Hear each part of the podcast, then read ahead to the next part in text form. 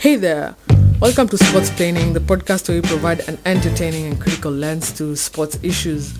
Last weekend, Kenya Sevens was relegated from the World Rugby 7 Series after being a core team for the last 20 years. What does this mean? What is a core team and how did Kenya even get to be one? When and how did Kenya even end up with the big boys in the World Rugby 7 Series? And what is that? And what does relegation from this series mean for a team that has elevated brand Kenya to global standards? What is next for Kenya Sevens and what do they need to do to get back to global status? In this week's episode, that's what I will talk about. So let's dive right into it. To understand what really happened and the magnitude of it, I think it is important to lay some background information, such as what it takes for a sport to be an Olympic sport, and how this was one of the very many writings on the wall that Kenyans missed, and how, in my opinion, it is one reason that has not been talked about in the mainstream discussion of Kenya's relegation. It is, if I could say, one of the many devils in the details. I will also explain and simplify every important issue that rugby connoisseurs in Kenya have raised, issues that I contacted Mr. Njenga and Mutua Mutuku, who are rugby enthusiasts, so as to understand the implications of the relegation and why it is such a big deal. First, it is important to note that rugby as a sport was played or is played by 15 people on the pitch, 15 players on each side. However, it has evolved, and while the 15 player version is still there, what is gaining ground and is arguably more popular is the Rugby Sevens, which, as you guessed it, it is played by seven players on each side. Because of the popularity of the Rugby Sevens, it is now the version that is also played in the Olympics. For a sport to be an Olympic sport, there needs to be many boxes it has to tick, and there's a whole lobbying process for it to be an Olympic sport. For example, sports such as F1, they're not. It's not in the Olympics because really it is motor powered. Sports such as cricket is also not an Olympic sport because one, the popularity is not that great, and two, the infrastructure such as the field where one pitch is dedicated to cricket alone makes it hard for the International Olympics Committee to adopt it because of sustainability concerns. So even the International Olympics Committee care about sustainability issues. So, in the context of rugby, the sevens version was adopted as an Olympic sport because of its popularity. The adoption of the rugby sevens as an Olympic sport is as recent as the 2016 Olympics. However, a sport also has to be practiced by women and men, and the committee that adopts a sport to the Olympic program is very keen on gender equality. Now, the World Rugby Union, which oversees the HSBC World Rugby 7 series, the tournament which Kenya was relegated from, decided that the tournament had to match the Olympic format. What does this mean? In the Olympics, only 12 countries participate in rugby. This is 12 countries representing men and 12 on the women's side. So this had implications for the World Rugby 7 series, which Kenya played in. The series had 16 teams, 15 of which were core teams, and Kenya was among the core teams. And one which would participate as an invitational team. But because the league had to downsize to match the Olympics format, it meant that three teams had to get relegated from the World Rugby 7 series. The World Rugby 7 series is an annual tournament that brings together teams from all over the world to compete. And it consists of several tournaments held in different locations and countries across the world. Before the World Rugby Union adopted the Olympic format, it was played in 10 different locations and they were named, the tournaments were named alongside where they were played. For example, London Sevens, Paris Sevens, Singapore Sevens, Hong Kong Sevens, Cape Town Sevens, and so on and so forth. But now, because they have to adopt the Olympic format, they also have reduced the series to seven to seven locations. It's no longer 10 locations. The World Rugby Union say this change is meant one to ensure gender equality because now even the women's side will have 12 teams and both the men's and women's core teams will be earning the same amount of money. They also did this to ensure that the sport is more popular and that more people across all genders will have a chance to play. The reason they downgraded the series from 10 locations to 7 is also sustainability concern, which all these boxes, they're trying to abide by what an Olympic sport should abide by. Now, to facilitate this change the men's side and to make it effective, it meant that teams had to be relegated, as I said. How was this done? The 15th team was relegated automatically. The team that scored the lowest points in the series was relegated automatically. And the other three teams ranked from 12 to 14, that is position 12, 13, and 14, had to play a playoff tournament. Kenya was in position 13. And so at the London Sevens, they had to fight to stay as a core team, that is, to remain with the big boys, such as New Zealand, in the World Rugby 7 series. And so in the playoffs, they had to face Canada and Uruguay, which were with Kenya in the World Rugby 7 as, as core teams. And they also had to play Tonga, which won the Challenger Series. The Challenger Series, we can call it level 2 of the Rugby 7 sport. And the team that wins the Challenger Series can earn a spot in the Big Boys League, but only if it wins against the bottom position teams. Kenya during this playoff, it won all the games against against Tonga and Uruguay, but they lost their final game against Canada, meaning they were among the four teams to be relegated from the World Rugby 7 series. So, why do I think changing the format to match the Olympic one is a devil in the detail? Because if this change was effected earlier, say in 2015, Kenya would have gotten relegated because in 2015 they finished position 13, the same position that they finished this year. And even in 2019, Kenya still finished position 13. Maybe they would have ex- escaped it by winning the playoff, but I think this is a huge detail that is not being talked about. So really, it's not that they performed incredibly bad, that they got relegated. No, the change affected them, yes, but it's still not a justification for the loss of the co-status. But you wonder even how did Kenya get to become a core team in the first place and when we were admitted as a core team.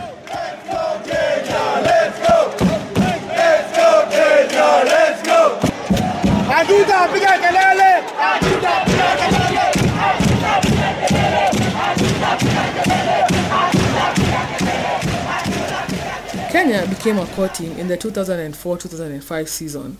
Kenya used to be an invitational side where they were invited not as a core team to play against teams in the World Rugby 7 series and their performances impressed the World Rugby Union to the point that they were elevated to become a permanent side. Best analogy I can give you here is when you invite your boys to party every day and this guy turns out to be really funny and so charming that you not only accept that he dates your girlfriend, y'all get into an open relationship. I know, I know, it's not the best analogy. Anyway, Kenya became a core team and it performed really well in the years such that Shujaa, the Kenya Sevens team, had a cultic following in the rugby scene. Playing in the World Rugby 7 series meant the rugby union in Kenya, which is called the Kenya Rugby Union, got financial incentives from the World Rugby Union to facilitate Kenya's presence in the tournament and to also grow the sport in the country. And I think Mutua Mutuku illustrates it better. So what is going to happen is that um, there's monies that are sent from um, International Rugby Board for for the tournaments, for support of the rugby in the grassroots. All that is not going to be available, and um, it's that that is not even the saddest part. The saddest part um, is um, many players dependent on uh, de- used to depend on um, the exposure that used to come with the IRB series. Uh, you will um, be familiar with um, the story of Dennis Ombachi, Humphrey Kayange, Colin Injera. Um, the reason why Humphrey Kayange got a, a jubo with um, uh, with the national government, um, with the Olympics team, uh, as well as now being a director there at uh, Kenya Rugby Union um, as well as one of the people who campaigned vigorously for Sevens to be an Olympic sport is because of the exposure that he got at the IRB series. Um, the reason why Ombachi is uh, cooking on TikToks is as a result of the exposure that he got from there. We have guys like uh, William Ambaka, guys who've been uh, taking this thing and uh, they're playing this thing uh, in foreign countries like Russia. So all these people have gotten there because of uh, because of the exposure that comes with international rugby um, border seven circuit, and uh, once that is taken away from them, it means the repercussions are many, and uh, you'll realize that the sport is not uh, is not commercial in Kenya. It's uh, so some of these people uh, with this uh, the, the, the salaries and the bonuses they get as well as a few endorsements here and there people are able to complete paying their school fees um, people are able to add on, add on to that what they're doing in jobs and their biasharas Just to get into how much platform it gave the players, Collins Injera was second on the all-time highest try scorer list on the World Rugby 7 series during his 16-year career with the Kenya Sevens team. This meant he got inducted as a Hall of Famer in Melrose in Fiji, which which this means is a certified greatest of all time rugby sevens player alongside many others, and there's really no debate about it, fam. The Kenya Sevens team also elevated brand Kenya, and this also had financial incentives as they could easily attract sponsorship, which they did from brands such as Virgin Airways, Kenya Airways, Safaricom, SportPesa, and so on and so forth. And this was because they were exposing these brands on the global stage. It was a platform also where Kenya Rugby Sevens players could sell their talents and got scouted to play abroad. Relegation has reputational implications as well as financial ones. And again, Mutua Mutuku did much better. Uh, you also remember that um, the players' contracts are pegged on performance. So um, if you're a senior um, senior player, it means you play you have uh, played a number of tournaments, and uh, if you're a junior player, it means you're just starting into the to get into the fold. Now, what that means is that um, now the contracts have to be renegotiated because, again, we do not have a platform um, to ensure performance is there.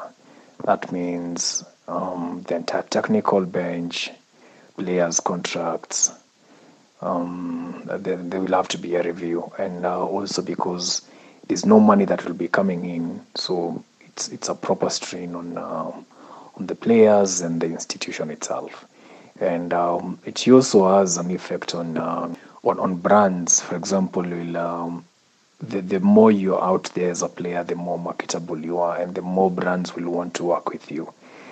But now, with that being taken away from you, it means uh, you'll have to continue digging now deep into your pockets to be able to sustain yourself.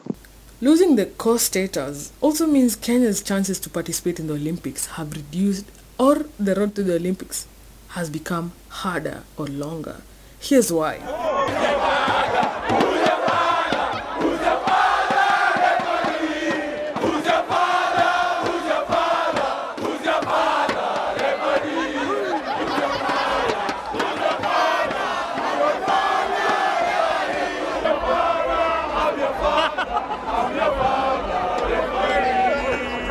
The World Rugby 7 series was also a platform where teams could qualify to participate in the Olympics.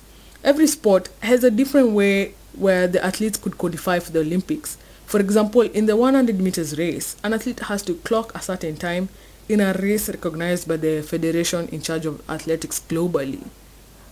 A sport like football, teams have to participate in continental tournaments. Point is, different sports have different ways of getting the Olympics. In the rugby scenario, if you played in the World Rugby Series and you finished top 5, you could qualify for the Olympics. Countries that are not in this big boys league have to play their regional tournaments. So in this case of Kenya, they'll have to play in the Africa Sevens, win it, and then play in another tournament to earn a spot in the Olympics. So re- really, relegation has simply made it harder for Kenya to play in the global stage, even in the Olympics. But it is not eternal gloom for Kenya. They can actually return to the global stage. How? Through the Challenger series. Remember, I said that the Challenger series is like level 2, Well, it is also like a tunnel to the World Series, but to make it to the Challenger Series, you have to be top three in your continent. What does this mean for Kenya? They have to win Africa Sevens, which is the regional tournament for rugby sevens team in Africa, or they have to make it to top three so as to qualify for the Challenger Series. Then they have to win the Challenger Series to get admitted to the World Rugby Series. It is no mean feat. Here is why. Remember that playing in the World Rugby 7 series meant that the core teams received money. Playing in Africa Sevens now means the onus is on the rugby union in Kenya, the KRU, to find ways to get that money. And this is by looking for sponsors. But remember, getting sponsors is hard now because the team no longer has the exposure it had on the global stage. This is essentially when a job is telling you you need experience to get the job, but to get the experience you need the job. It's tricks. It is also hard because the players will not be playing against the best of the best.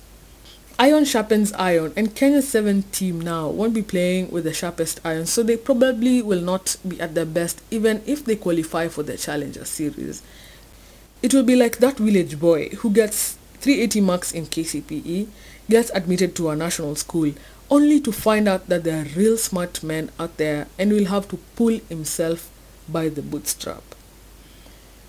There are reasons why Kenya got relegated, and the feeling is that it was going to happen. For example, well known and experienced players in the Rugby Sevens team, like William Ambaka, retired from playing for the team because of unpaid allowances. There was mismanagement at the top of the Kenya Rugby Union, which impacted Kenya's performance on the pitch. The politics of it all has been covered extensively in mainstream media, and I will attach a story by Carey Baraka, who wrote a revealing piece on the boardroom politics in the union, which really disenfranchised the team. My goal, though, was to explain why the World Rugby Series and the cost it has was such a huge thing for Kenya, and I hope I did it. I could not have done it without the help of Njenga, who was an amazing soundboard, and Mutua Mutuku, who took his time to even share the voice notes with me. My name is Stephanie Day. Thanks for listening. If you have comments and feedback, please follow me on Twitter at wa underscore day and Instagram at wa.day and leave me a message. And please subscribe to this podcast, share the link, and leave a review. Thank you. Until next time.